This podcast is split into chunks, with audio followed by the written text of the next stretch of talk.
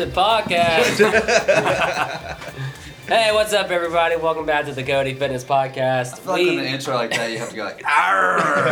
like we're on a ship or something. Uh, we are uh, we're doing something we've never done before. Well, I, a lot of things we've never done before, but uh, one of those is record at night. Usually, we're recording bright and early on a Friday morning, and Just before the episode goes out to the public, yep, right? because Friday comes before Tuesday, as we all know.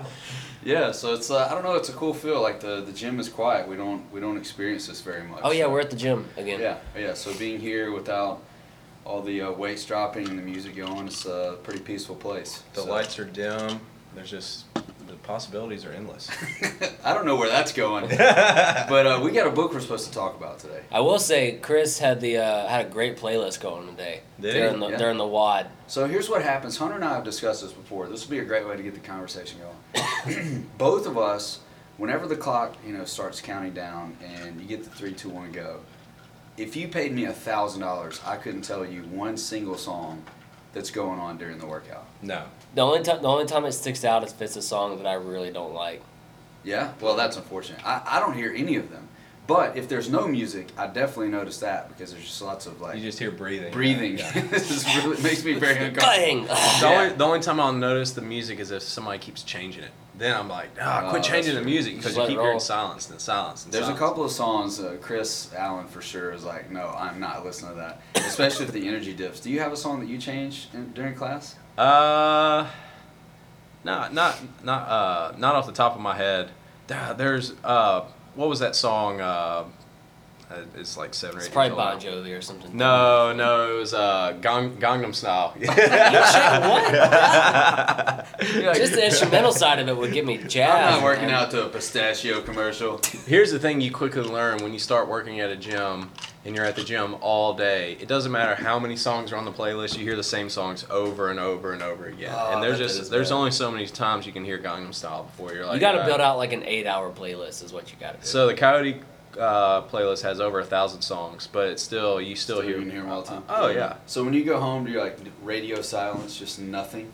There, I used to just completely drive in silence. Like I wouldn't listen to music at all. But now I listen to podcasts. I will not listen to music. But I would just drive home and just enjoy the silence. And then when there's nobody at the gym, I turn the music off and just enjoy the ten minutes of silence before somebody Right. comes in and wants to do You squats. get the. VIP drop in. Yeah, that's like, right. You know, And then, and then the one guy who comes in at uh, in open gym time, and he's got his five song playlist that he plays every single day. You're like, oh, come on, man. Uh, we hear the same five songs over and over again Yeah. every single day. You know? man, Stone Temple Pilots just really gets me in that workout. STP? place. Talking yeah. about them. Yeah, that's right. Foo Fighters gets me going.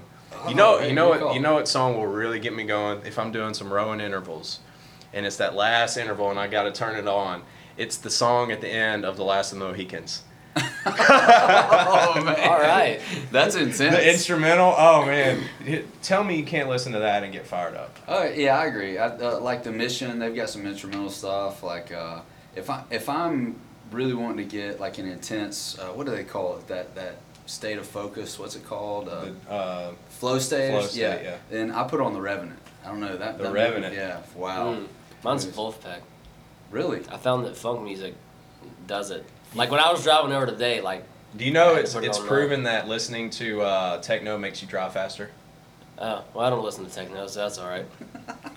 Well, I'm just saying. Did you- Oh, Please tell me no, I you did picked know. that fact up. I mean, that, I mean that's just a well-known fact. There's a, there's a study done. So it's not specific to BPM. It's it's strictly techno. Yeah. Because of the Well, vibe. I'm sure it probably translates over to. Because techno is supposed to be like 160 BPM. Which Is it really? Is Moby techno? fast. Huh? Moby. Who the heck is Moby? Who's Moby? Eminem talked about him in his rap Come about on, him. man. You don't know who Moby is? Wow. Gosh, we just. I lost- thought you were the music girl. Yeah, over we just here, lost man. like 15 listeners right I there. don't know who. Uh, I'm. We're down the Anyway. we're down the five. Do your research. Do your... We're down the- well, yeah. Minus We're gonna be down to zero after this intro. oh yeah, book or something. right, right. what right. are we doing? What are we doing? Uh, well, the first thing is we're uh, we're talking about a book is the goal today, yeah, and this we're having a little bit of crossover. Yeah, Wow. that's what I was about to say. This book, even uh, we didn't plan it this way, but it's in a, a lot of different circles that Yeah. we actually do cross over and spend a lot of time around these particular teams that are talking about this book, Culture Code. which there's there's another book, culture code that isn't isn't this guy. This is Daniel Coyle, and he's uh, he's talking a lot about what this guy did is he goes around and he researches uh, successful teams. The book that came out before this, Talent Code, um, actually led him into this research, and he, he was wanting to try to figure out why are certain teams so successful, and uh, what are the key elements that they have, and What do you mean by teams? well, there's a lot of different teams, like sports teams. He actually goes into a group of guys, the, the Pink Panthers, who are actually robbing people blind, and he calls that a team. Um, yeah, the definition of team. Google. Yeah, Lencioni goes into a lot of this where we just throw team at everything. Uh, but basically, Coyle says if, you- if you're a group of people that has a shared purpose, Yeah. you're, you're chasing a shared purpose, then you're a team. And he requires a little bit of overlap too. Uh, a lot of business language. You can't have silos where a team isn't just people spread out over the country working in their specialty. They're just trading emails. A Yeah. team has to actually be working towards a shared goal. Best example of that that's talked about in the book would be the Spurs going for the uh, NBA championship. Uh, but other examples like a SEAL team who's you know trying to stay alive and defend our freedom. Um, Zappos, the yeah, Zappos. yeah, which is crazy. I mean, the fact that he says it's harder to get a job at Zappos today than it is to get into Harvard. That's crazy. And crazy. then didn't then they also say that after your first month you can take was it five thousand dollars and and Yeah, leave? just walk. I think it's a thousand. Any, bucks, either yeah, way, yeah. yeah. it's like a thousand bucks after you get through with this their training process. If you don't feel like you match the culture here, we will pay you a thousand dollars to leave. I was fascinated by the Upright Citizen Brigade. I had no idea that they even existed. That comedy group and Oh, you're kidding, I didn't. yeah. Uh-uh. Well, I think I I'd heard it it. before, but I didn't really know what it meant. Mm. And I didn't like. He started naming all the the people who had come out of that. It's Yeah. like uh, the who's who of comedy right now. No doubt. Well, I, I knew about them because they had there was a TV show I think on Comedy Central or something a while back, but I didn't realize how technical the training process was, how many rules were around it. But you know, a pretty fascinating discussion. We'll get to some details in a moment, but pretty fascinating discussion that these cultures that have a particular set of rules that have figured out what success means in their shared goal. Once they commit to that process, man, they just start turning out people that are awesome in their craft or winning championships or doing incredible things behind enemy lines. I mean, this is the part of talking about successful teams and why we're going to get to this is because a successful team doesn't just create an average person. I mean, all of us are looking to be better than we are today. I mean, that's a big part of what we do on the Coyote Fitness podcast is talk about how do we get better? How do we separate ourselves from the pack?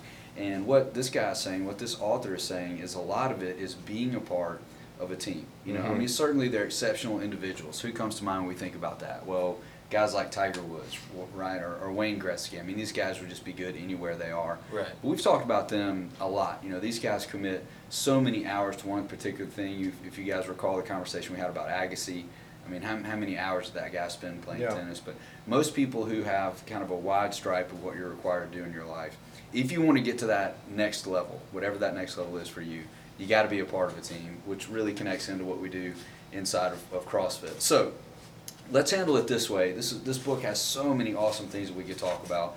Let's just pick a few things that were on, on the top of our mind as we were reading the book that kind of stuck with us or were pretty pretty intriguing ideas. The first thing that stood out to me was the belonging cues that he talked about and um, how you can you can deliver belonging cues to somebody and they immediately feel more comfortable and they're going to operate at a higher level because they feel uh, they feel like they're a part of the group. Whereas unsuccessful groups um, they don't have those belonging cues and people feel isolated and they share they feel like they can't share their their feedback or share their ideas because they're not a part of the group and it's creating like a safe environment for them to feel like it's okay for them to to throw an idea out there that's that's going to be rejected because they're not going to get criticized for throwing out a bad idea. And then you know the culture cues he talks about is all the type of stuff that you know that goes on in a CrossFit gym that I think makes people want to come back. You know, people always talk about the thing that they love so much about the gym is the community, the community, the community, and that's what keeps them coming back. And it it goes straight to these belonging cues that people are doing that makes them feel you are safe here. They, he said that the, those cues add up to a message that describes a single phrase: "You are safe here." Mm. And and I think that that's what a good, successful gym and the type of culture we're trying to develop is a group of people where if somebody comes in off the street on their first day, you, you know how nerve wracking it is to go into a CrossFit gym on your first day, especially if you never lifted weights or haven't worked out in a while or feel like you're out of shape. and somebody's immediately coming up to you and making you feel like you belong and saying you're safe here. It's okay if you can't do what this guy who's been coming for five years can do because uh, we're all just a family here and we accept you for who you are and we're going to try to help you build to, to what to the best version of yourself. That's the word that I picked up on was family. like immediately, that's what stuck out because when you start diving into it, you start getting into the differences between just you know friendships, which are strong as they are, but like when you get to the level of family, like that, that's like a no matter what happens, I'm not leaving you. And you know, like we're gonna the hard things can be said, positive things can be said. It doesn't matter. It's all gonna be taken from the same uh, level of respect, uh, admiration, stuff like that. Uh, So let's talk about it this way. When you when you talk about your fitness journey, we would say today that there's absolutely no way to get to where you would like to be fitness wise without these belonging cues inside of a community. But so many people are trying it, right? I Mhm. mean, we got a lot of couch to 5K. We got a lot of people that are paying, you know, a couple of bucks a month to show up and, and death by cardio with their headphones on. And they, they stay perpetually frustrated. And the reason we're trying to break this cycle is because eventually, when you go through enough of those times where you start, stop, start, stop, start, stop, eventually you're not going to start ever again. That's you're just going to give up on it. So you come into a CrossFit gym, but what I find so comical is early on during CrossFit, people were talking about, oh man, you guys are a cult, you're doing these crazy things, uh, you know. But what they were really sensing is CrossFit is going to build community. Mhm. We're going to do fitness inside of a community. What's been fascinating inside of Coyote CrossFit, Coyote Fitness over the years, is that we're spending as much time outside of the gym together as we are inside That's the right. gym together, if not more, because we've gotten to know each other and we're Mhm. invested in, in each other holistically, more than just, you know, what's your one rep max on a particular lift. We care about each other, and as a consequence, almost as a byproduct, then we're all getting more fit than we've been. You know, what we say around here, the shape of your life. You get to the shape of your life without having to drill down and say, this is all I'm focused on. It becomes a really comprehensive approach. So one thing that he points out here, and I, I'd like to ask you guys some questions about, is he says a big part of these belonging cues is that you're um, you're treating people as unique individuals. Mm-hmm. So inside of our organization, what are some ways that we do that? Let's say that somebody's listening, like, hey, I, I maybe I maybe I'll give this CrossFit thing a try. What do we do inside of Coyote Fitness that, that sends those belonging cues that people are individuals? So from the first moment that they join, um, they're first they're working one on one with a coach, five session on ramp, and the whole goal of that session is, yeah, to teach them the proper mechanics and to ease them into it, so they're not getting too super sore starting out. But really, it's about to, it's about learning about them, who they are, what are their goals, what have they done before. Uh, what do they, you know, what what what do they want to get out of it, and what what kind of time commitment can they give? what is their schedule look like? What does their family look like? It's learning about them, and that's how our first conversation always starts. We don't just say, "All right, welcome to Coyote. Here's your barbell. Have at it." You know, like you know, it's you. We have to find out about them as people, and then we can direct them and into which direction they want to go. Um, say somebody comes in and they want to lose 30 pounds, well, we can recommend, hey, you know, we recommend you follow this track. We also have the three tracks in the class, so to individualize a little bit more.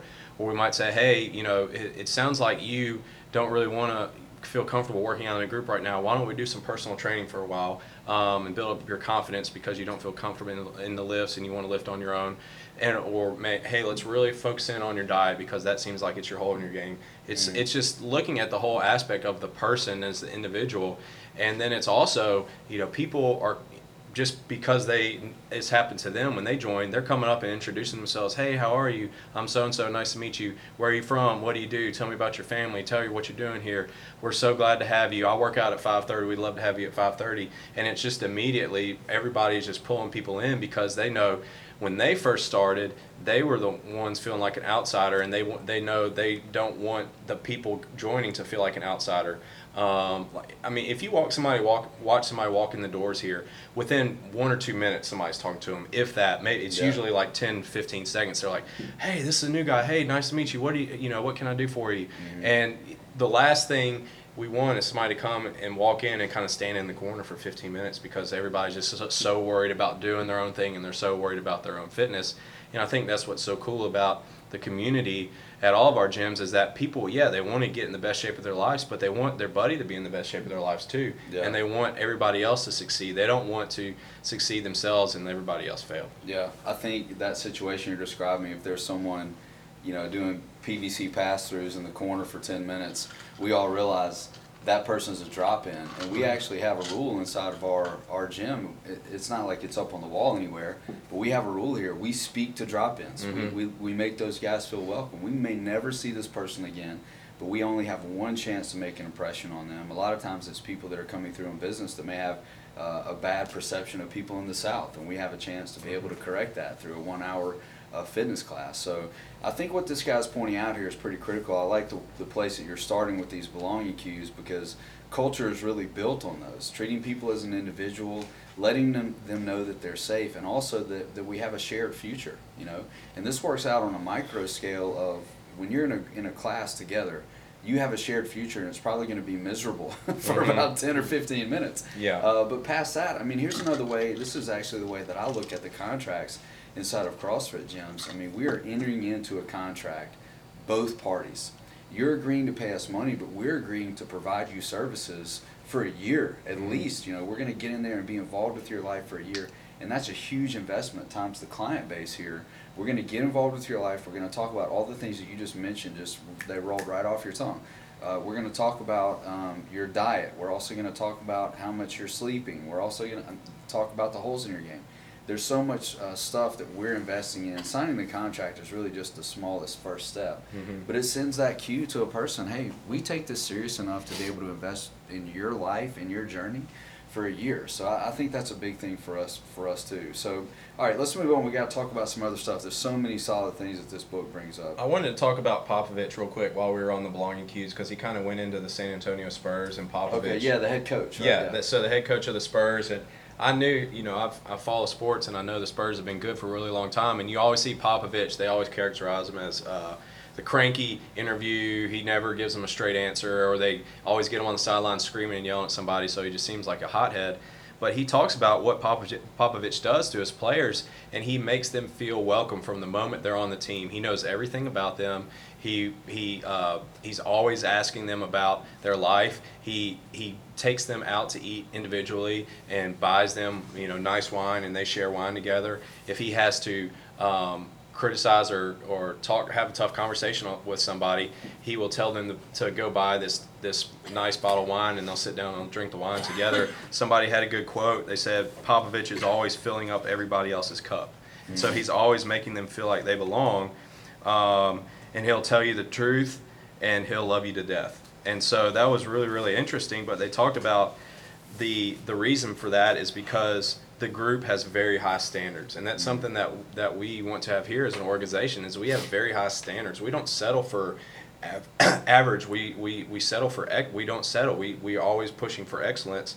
And it, it talked about the the um, the belonging cues make you feel like a you're part of this group. B this group is special we have high standards here. C i believe you can reach those standards. And how powerful is that Mm. for somebody else to tell you hey look we have really high standards here and i believe in you that you can you can obtain this high level of standard that we uphold. That makes you want to be um, the best version of yourself so much more than just trying to do it on your own because hey everybody else is doing it and i want to be like those guys. So i want to i want to live up to you know i want to hold the rope and, and be be on the same level with them Yeah, I, that Popovich stuff was just fascinating to me. The the thing he dives into in that chapter, where he's talking about how to handle failure. I mean, that was really interesting to me. That his his primary uh, goal or instinct after the team failed, and it was one of those really bad, like not just a oops, they just completely fell apart, and they share a meal together,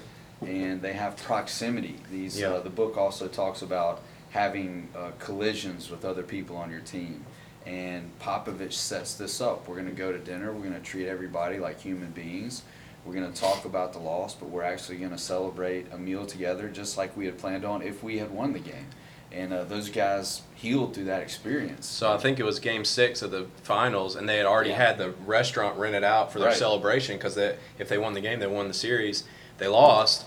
Well, he was like, everybody's like, oh, we're not gonna go to dinner. He's like, no, we're going to dinner, and he got there what an hour early and rearranged all the tables to make sure everybody was sitting in a group in a circle. And then he bought a whole bunch of really nice wine, and he went down around to every single player and had a conversation with them, and they were laughing and joking. But it was the message of, hey, we lost, but that's okay. It's not the end of the world. You know, we're we're gonna give it our best effort the next time. And If we lose again, it's it's okay. Instead of just like, oh, we lost, like chew everybody out, and then everybody's so afraid to fail that they're so uptight. Yeah, throwing chairs and stuff. Yeah. You know, like uh, what, what's what's the other guy? It's like the opposite of Bobby Knight, right? Bobby Knight, yeah. it's the opposite of Bobby Knight. Uh, so you, there are lot, lots of different ways to win, but what this author is pointing out is that ha- having people inside of a group where they believe that they belong, they're treated as individuals. There's an energy about the environment, and there's also a future together. Mhm. These are really important things, and we've figured out inside of Coyote Fitness we have all these elements, but we, you know, at some point in our history, we had to turn them up a little bit. We had to start focusing on them a little more because in every environment, we should talk about this for a moment, individual competition seems to creep in. You know, it's easy for people to focus on self, even in a in a family environment. I mean, everybody who hears the word family, you're either going to think about good times as a family or arguments as a family, right? Mhm. So sometimes individualism creeps into these environments, but I think what we're saying today is if you have a strong enough culture, that's going to show itself pretty fast. And you're going to be willing to extend yourself out there and, and say what needs to be said to make those corrections. Yeah, I mean, human nature is just to put put self preservation and one's own self first, and the ego gets big as you as you make progress. And any any sport like CrossFit, where you're constantly pushing yourself to get better, you know, when you get better, it's easy for that ego to creep in. But we're always talking about leave your ego at the door, leave your ego at the door.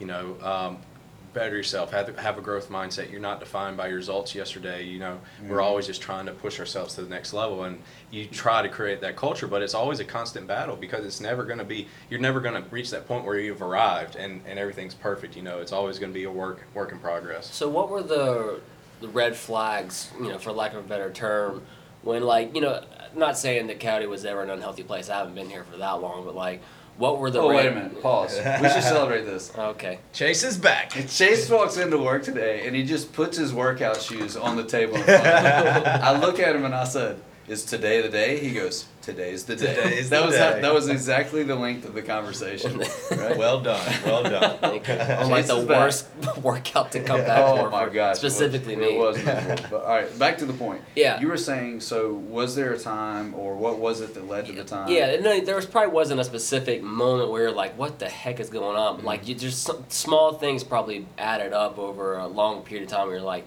I want this to be a little different. Yeah, it's not. There's no specific moment, and it's not saying that what we were doing before is bad by any means. It's just a growth, growth pattern. We decided that we want to constantly improve ourselves and constantly grow, and we're going to look to the people who are better than us and learn from them, and learn from successful people in other fields, and see what they're doing, and and implement that. And the more you look for that type of stuff and learn, you see you know opportunities for improvement and that's all it was is seeing opportunities for improvement and we're you know we're constantly trying to improve ourselves. We always talk about we want to be better next year than we were this year and you know 10 years down the road we want to you know we want to be better than we are now all that type of stuff. And so it's just look here here's something we think we can do better at and let's let's do better because at the end of the day we want to provide the best service for our members and we want to help them get in the best shape of their lives at their own pace in the supportive community, and we're going to do everything on our power to make that the best um, hour of their day and, and have the best results, and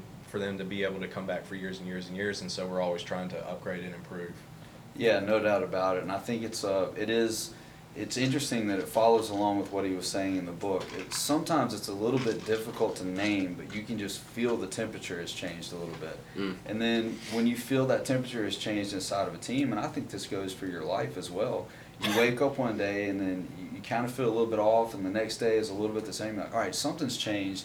I can't really name what it is, but I've got to address this. I think that's exactly what happened to us here. Like we need to get better and something's holding us back from that. We're not going to spend a lot of time trying to figure out exactly what's going wrong. We're going to focus on what needs to go right around Mhm. here. And that really was creating a renewed emphasis on that shared goal, that shared purpose. I mean, Mhm. we want to be in the shape of our lives. And, and the beautiful part about that statement is it's different for everyone. You Mhm. know, that individual, you're, you, we didn't say we all want to make it to the games. right? Right. So we want to be in the shape of our lives. So I mean, and that's that's been translated just for me personally. I'm uh, turned 40 in September, and I've been talking about it all year. Cause I'm like, man, I want to be in the shape of my life by the time I hit 40. Unfortunately, what that means for me is I've got a rebound. I had a great um, 17, a really bad 18. So I'm having to t- spend 19. But you can hear how the priorities of the, of the culture of the organization are translating into me as an individual. I want to be in the shape of my life by the time I hit 40. The reason I'm thinking that is because Hunter and Chris have set a, and Caleb, those guys have set a really strong culture here of what it means to be a part of the, the Coyote community. You know, I think another big thing that you guys have em- emphasized over the years is we're going to be a gym that helps people. Mhm. It isn't going to be just about us. It's We're- not just bottom line protecting. It's Yeah. loyalty to the people that are putting their faith in us to give them the service that they asked us to do. Yeah, we're, right. we're going to help people. So one thing, one thing I think we could celebrate, and some people aren't, aren't close enough to us to know about this, but this year we had, we hosted an event that was a marathon row, uh, where we had teams and individuals for the, the benefit of one of the members of our community. That happened, the only way that that happened is because we had a petri dish of the culture here that allowed for that. You know, it was Yep. like, sure, hey, let's do this. Let's open up the gym. Let's, we'll do an event that we weren't even planning on. And uh, man, this place was packed. You know, we raised a ton of money for this uh, for this couple that needed it. All that was able to to be accomplished because of the culture that's set here. That we're No not just looking out for ourselves; we're looking out for someone else. You know, even in fact, I've seen over the past couple of weeks, I've seen people stop a workout, their own workout that they showed up for. They've stopped that workout to go help someone else because they needed it. Mhm. Or they saw that someone else needed to get to the rig, so they stepped aside. I mean, these things are not very common, but they're really common to us, you know. So, so let's we gotta we gotta keep moving here. I mean, obviously you could talk about every chapter for for thirty minutes. what I want to discuss a little bit is when he dives into log PT and the Navy SEALs. Yeah, yeah. I didn't know the backstory to the Navy SEALs. I didn't know the backstory either. That was really interesting. And Yeah. I didn't realize that they realized that the training was very outdated, but it worked, so they weren't going to change it at all. Yeah, that was that's, really. that's very counterintuitive, isn't Yeah. it? I mean, um, it's a what, what did he call it? It's a basically an out of date or archaic method. They called it unconscious genius. Did you do you remember that part? yeah, you know, sitting here having this conversation, it kind of makes me think going all the way back to Glassman. I know people have had trouble with the way things have gone, but you know, Glassman interrupts the fitness industry with this boom. He just lays it out. You know? Right. And it's interesting to me. This guy was, um, what did he call him? Like this skinny guy with thick glasses. Yeah, yeah. He sounds like the opposite of a Navy SEAL, Uh-huh. but he's the guy that put it together. You know? Yeah, and he said uh, the people who built the original training program didn't completely understand why this was the best way to build teams, but they understood that it was the best way. It, it would be so easy now to go back and change things to modernize them in some ways, but we don't because we appreciate the results.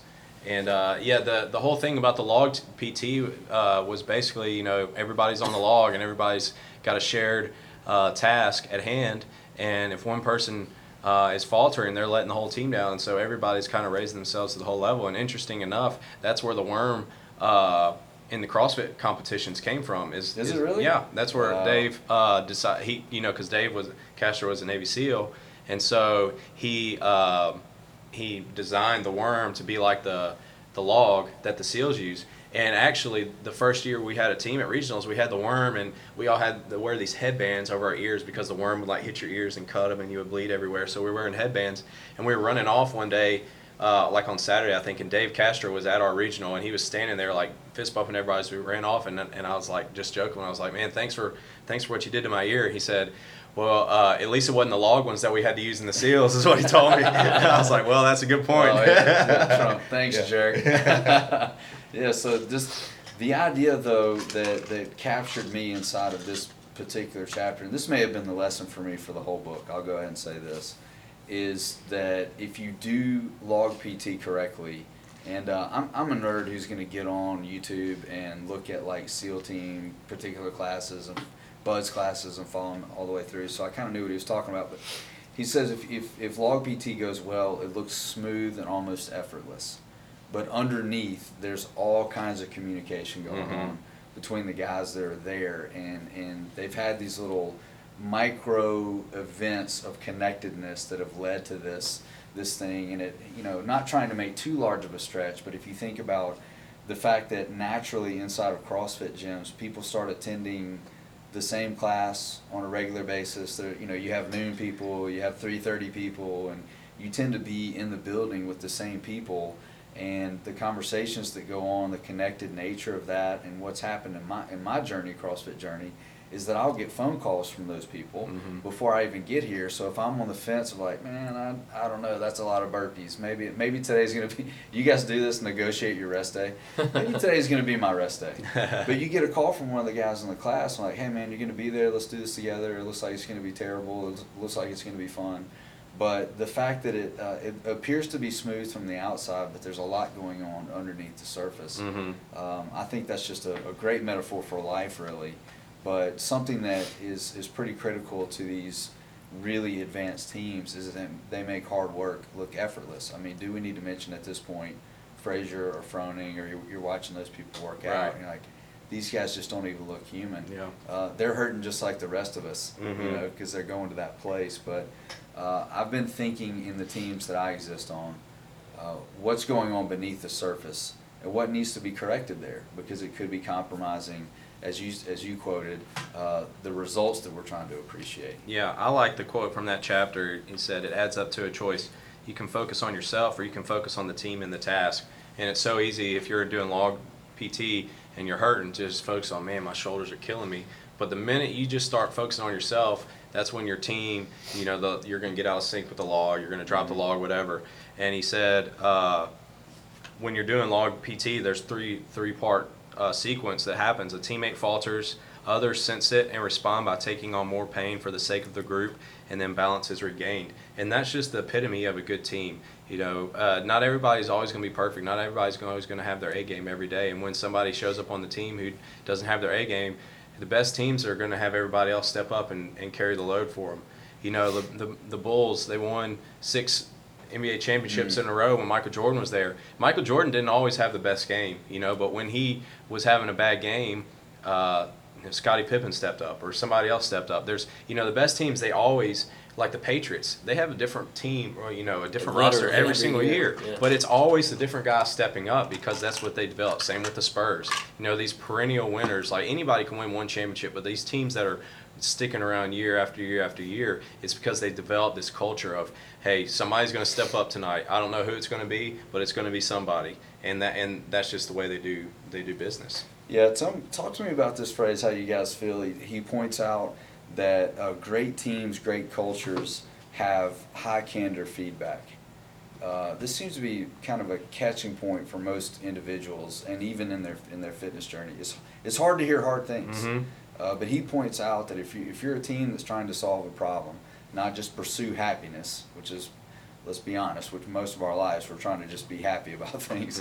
Uh, but you you walk into a CrossFit gym and you got you have to be corrected or you have to fail in front of people. You know, uh, this high candor feedback seems to be a pretty difficult thing to embrace. Feedback's the only way that you're going to grow. If you don't have somebody who's willing to tell you what you're what you need to work on, then you're going to be treading water in whatever you're doing for the rest of your life because you have to have somebody who's willing to look in from the outside and say, "Hey, you got this big hole in your game right here that you need to step up," or "Hey." Uh, say in the gym, like, hey, you really need to clean your reps up. You, your your technique doesn't look that great. You're really cutting corners uh, in the workout to go faster, or whatever the case may be.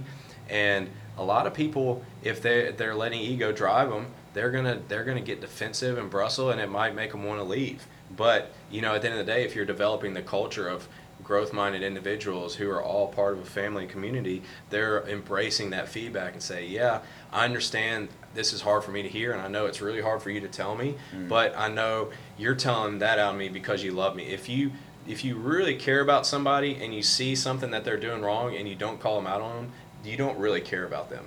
you're more worried about yourself and having to have a tough conversation and the pain you're going to feel than you are helping that other person. The kind it's called the kind truth because Mm. it's it, it's you're telling them you're giving them feedback out of kindness but you can't just go up and give anybody feedback you have to have to earn that trust That's what I was about to say. You have to. You got to earn the right to that's do right stuff like you have that. to have that trust like i can't i don't have the right to just walk up to some random guy on the street and say uh, you know you're you, you need you need you're you're you're slot you, you look like a slob today you know clean your outfit up whatever the case may be you know. It's you have to have to earn that trust and develop it. But if you are that type of person who has developed that trust then you have to be willing to share that with them. And the, the funny thing is that's going to make them trust you more because they say hey you know what?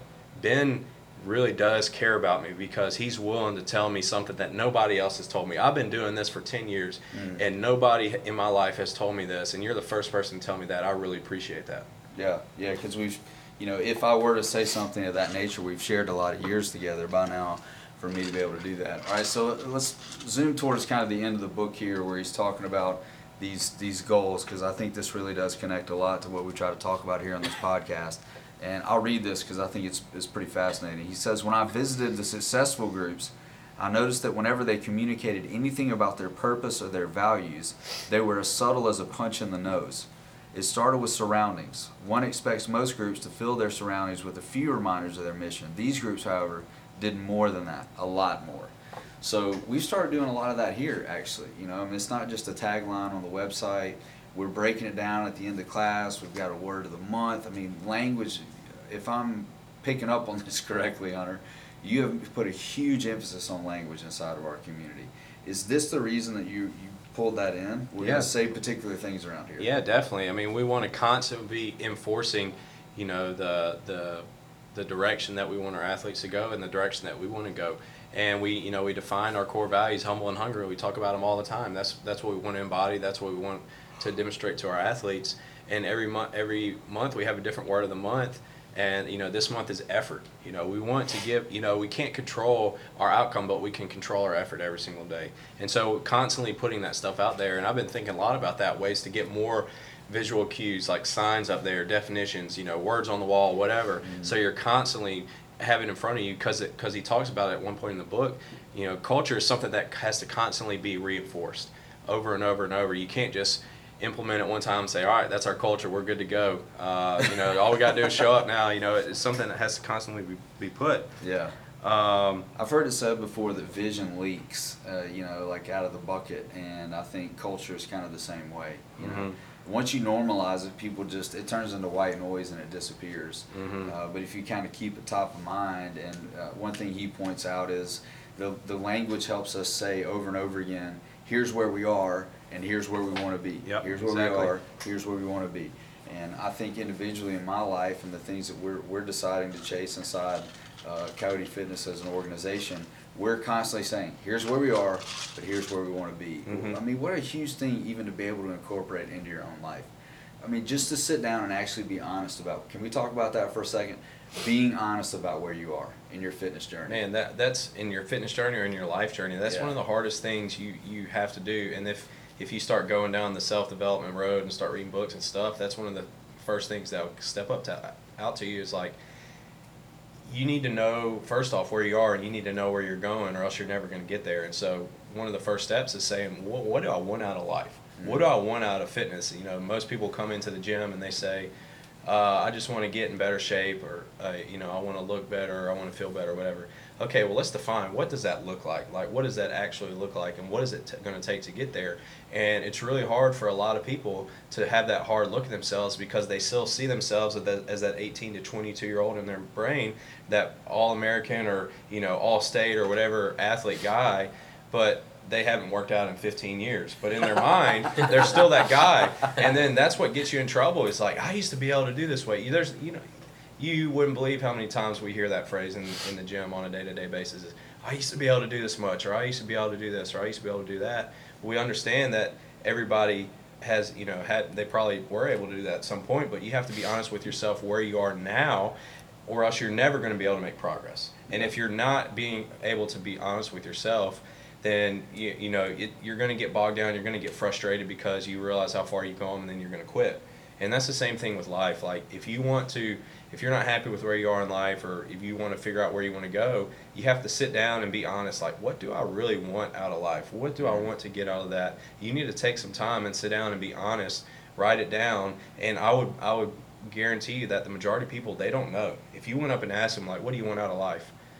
in in specifics, they couldn't Yeah. tell you. Yeah. They, they they couldn't tell you at all, and so they walk around unhappy, but they don't really know what they're unhappy about because they've never defined what they want. Yeah, the the being honest about where you are right now, and uh, the, look, that's going to happen in, in the first WOD. I Mhm. mean, over and over again, you, we take our athletes of the month, and uh, they answer that question. Well, you know, what were you thinking?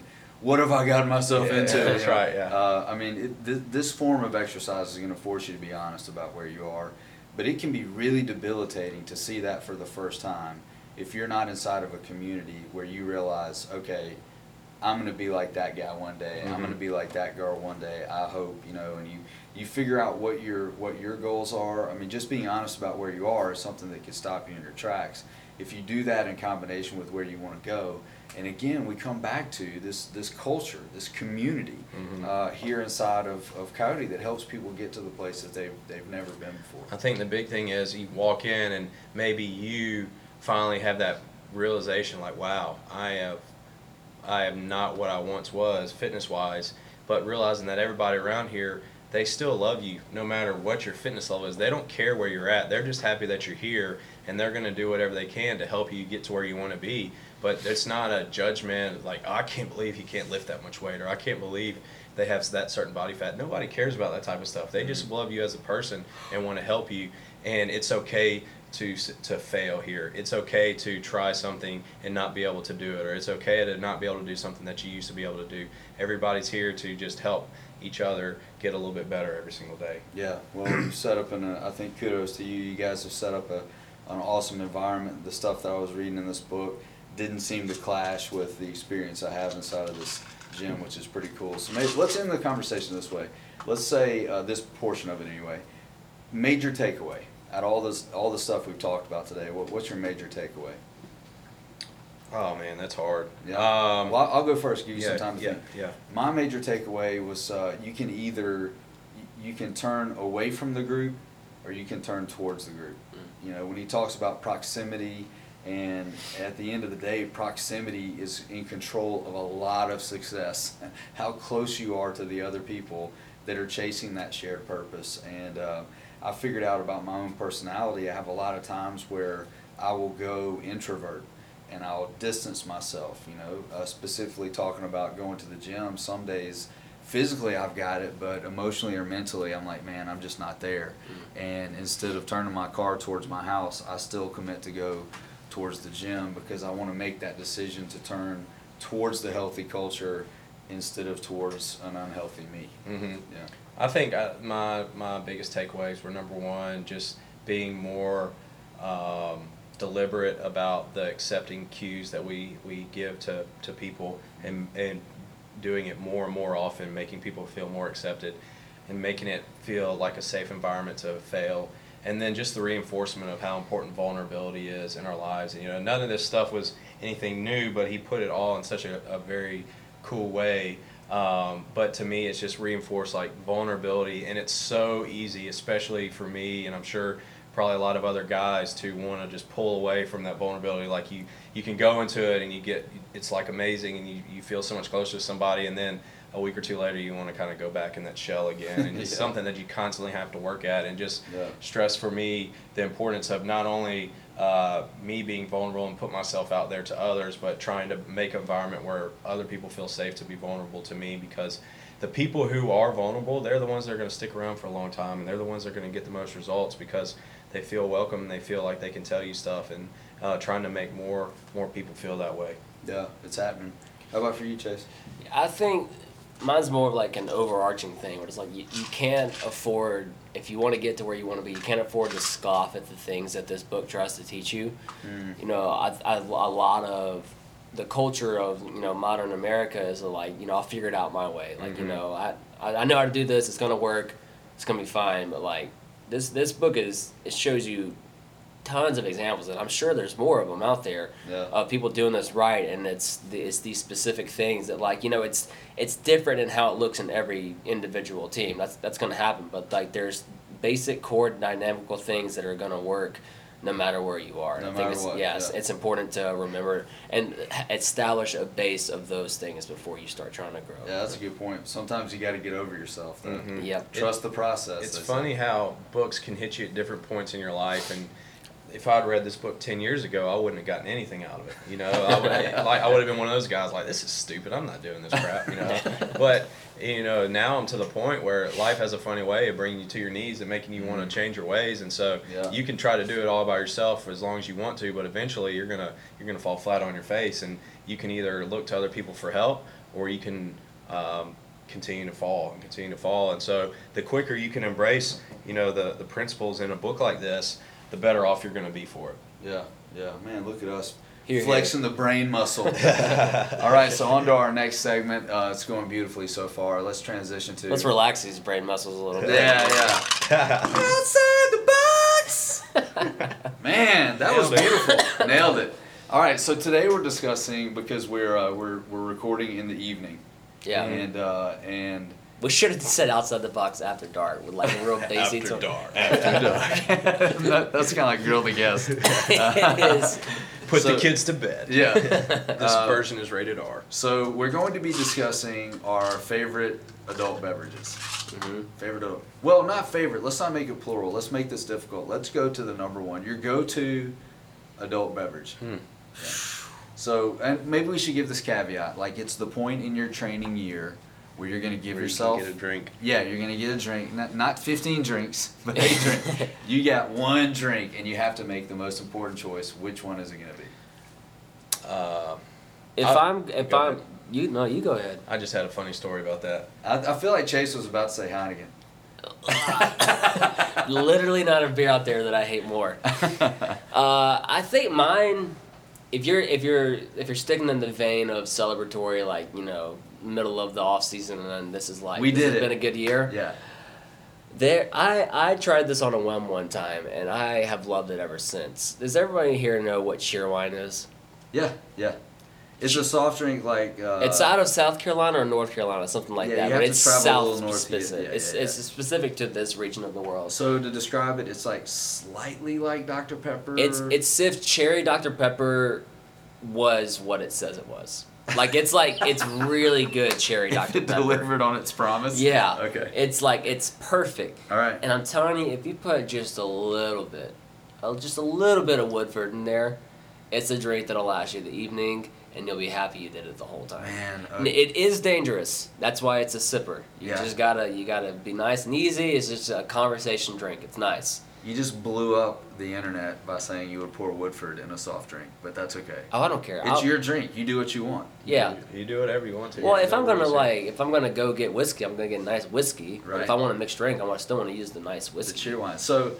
get whiskey, I'm gonna get nice whiskey. But Right. if I want a mixed drink, I want still want to use the nice The whiskey. cheer wine. So, interestingly enough, you don't just like run to the local grocery store and get cheer wine, or do they sell that? In a, Some place it's, it's it's hard to find. Okay, it so really you, is. you have to be intentional about being prepared. oh yeah, like drink. I have to think I want this drink, and I'm gonna go find it in real Okay, time. yeah. And let's just acknowledge for a while the uh, Kill Cliff and vodka was just running like crazy through through towns across the world. Oh, when yeah. Kill Cliff came out, I was like, but I think that was kind of a that was a trend. The Kill Cliff guys were like, hey, we didn't make this drink for you to pour vodka. no, no, they did because they sent us a stand to show you different mixed drinks you can make from the different flavors, and so I think they. It's, uh, it's healthy. It's Coke Yeah, yeah. it that's is right, a healthy right. mixed drink. Right? yeah, yeah. All right, Hunter, what's your number one? Uh, so, my story, real quick. I was going to tell you guys. When I first started CrossFit, I, I, I used to drink beer, and I switched. I, I wanted to start losing, leaning up, so I started drinking vodka. Uh, As you do. yeah, Yeah. vodka, vodka, vodka tonic first, and uh, then I then I switched to vodka water, and uh, I had a buddy from the gym who was wanting to quit uh, quit drinking so much beer, and so he asked me what I drank, and I said, well, I drink vodka water. So I saw him the next Monday. He's like, Hunter, yeah, I, I tried that vodka water thing. I didn't really like it. I was like, really? He's like, yeah, I had nine of them and I couldn't really. I was like, wait, you had nine of them? He's like, yeah. I mean, I mean, I usually have nine beers, so I just had nine. Oh my I was like, gosh, wow. this is lucky we remembered drinking. Yeah, that's it. right. His nickname is Mr. Tolerance. Man. So uh, I, I I would until a couple years ago I would have said vodka water uh, with a lemon. Uh, but now I've got Morin's wines now, so I like a good red wine. That Uh, sounds like Lacroix. The alcoholics for Lacroix. It's like vodka water with a With little a bit of little lemon. lemon, yeah. the thought of Sprite. yeah, just a hint. Uh, I'd say a good red wine, good red blend. Uh, and I, I like that. I think it match, matches like the uh, the other side of Hunter's like the reading hunter. You know, I can see like swirling the red. A little, yeah. Yeah, like oh, this book's so interesting. Take a sip of the red I'm so sophisticated. That's awesome.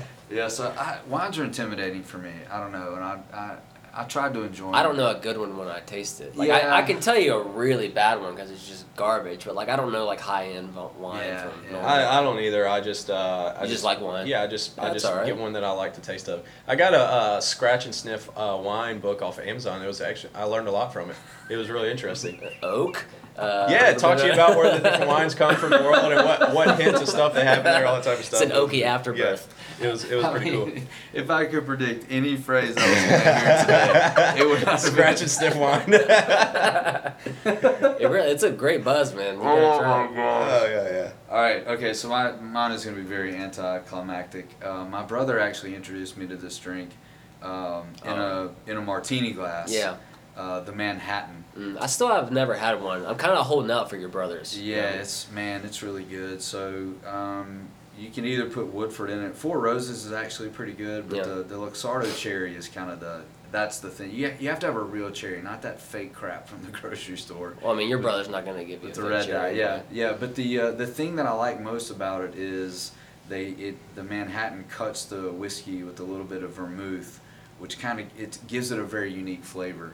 And uh, I'm with you, Hunter. Like if I pour a Manhattan and have a Manhattan, I'm going to have one, and that's going to be the whole experience. Yeah. You know, so. Uh, it's very enjoyable, and it's not one of those things that you want multiples of. In my opinion, there's probably somebody that disagrees with me, but it kind of it's a way to keep the reins on on what's going on there. So Yeah. that's that's kind of my number one.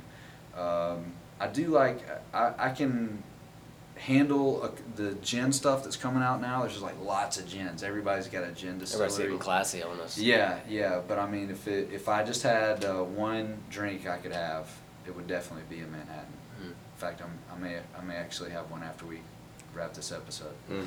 Oh. Right. Oh, okay. Yeah. So we, we get to recommends. We have to recommend something because this is the moment they've all been waiting for.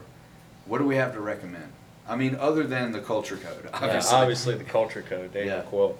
Uh, I read, I watched two '90s movies recently, rewatched that I would highly recommend both of them. Number one, I already mentioned it earlier, The Last of the Mohicans. Yeah. Y'all seen it? I have Yeah. not seen it. Oh, Yeah. Chase, you gotta watch it. man. I'm It's- young. It's it's a, it's a very emotional movie. It It is. took me a long time to see like Saving Private Ryan and stuff like yeah, that. so you I need to still go some watch it. catching up. Uh, it's it's good. And then uh, Good Will Hunting. That's one of my top fives of all time. Gosh, I love that movie. It's such a. I mean, I, I can watch it. I've probably seen it twenty times. I, lo- I mean, I love that movie. so I have an much. unhealthy affection for Ben Affleck and Matt Damon Do you really? as actors. As- let me qualify that. Uh, yeah, the second I see, even if it's a comedy, Ben Affleck in a movie, I'm like, it's probably gonna be all right. Oh, Yeah. uh, the uh, the Robin Williams documentary on uh, HBO. Have y'all seen that? Mhm. Not yet. That's what led me to want to watch Good Will Hunting again. It was about Robin Williams. Man, that was fascinating. Yeah, what a he was sad he was story, so Yeah. so talented, Mm. unbelievable, Seriously. Oh, unbelievable yeah. talent. Yeah. So, anyways, Anyway. there's three recommends. Great sorry. movie. Yeah. I got one for all three of us. all right. I got three recommends, one for each of you. uh, yeah, I was actually going to recommend this if you're looking for. Uh, I don't know. We're talking about shows a little bit today in our recommends, but I stumbled into Designated Survivor with Kiefer Sutherland. I was discussing with a friend of mine yesterday. It's really just like 24 reskinned. yeah. That was his perspective. Yeah. So you got you know you have he's he's running the country instead of what was the outfit in 24 that he was running. Um, anyway, he's like the guy in charge, and he kind of doesn't want to be there, but he's making all these decisions, Mhm. and it's just pretty cool to see. Uh, I'm kind of a history nerd. So you're always thinking about uh, with the State of the Union, like, okay, who's not there? They're going to talk about who wasn't there and who would actually be running the country, and they play out that scenario. And I will, I will say, network television is just total garbage. But this one, it's worth watching. It's worth watching. It's kind of one of those shows that you would turn on and, and, and fall asleep at the end of the day, right? Well, not Hunter. He's probably reading a book about the designated survivor, but the rest of the world is, is watching the show, right? yeah. So you have a recommend? Uh, yeah, I can. I have two. I'm only gonna give one. I can either go really nerdy, or I can go Go nerdy. uber mainstream. Do it. Okay, the mainstream one. Go watch New Spider-Man. It's very good. Uh, the the nerdy one. There is a guy named Jacob Collier out there. He's a Brit. He has blown my mind lately with an Einstein level understanding of music. If you want to just go feel really dumb for just a little while, but hear some like really interesting and cool music, because he makes really good music. It's just his explanation of it, or he even he breaks down popular songs and stuff like that. What's his name? Jacob Collier, C O L L I E R. Collier. I'm Yeah, this is a this out. really specific recommend. There's gonna be like of the five people listening, one of them is gonna be excited about it. Yeah, I want to. that's what Hunter said earlier. I'm not I love to listen. I love to listen to those guys that take uh, famous artists like break down what they're actually doing in a song. This dude is like, uh, what's the word for a born natural? Um, Savant. Prodigy. pro- Prodigy? both of those words have been given to him. The Really? dude is nuts. Okay, Yeah, I'm gonna have Go to check check him it out. out. All right, how are we gonna end this episode? like this.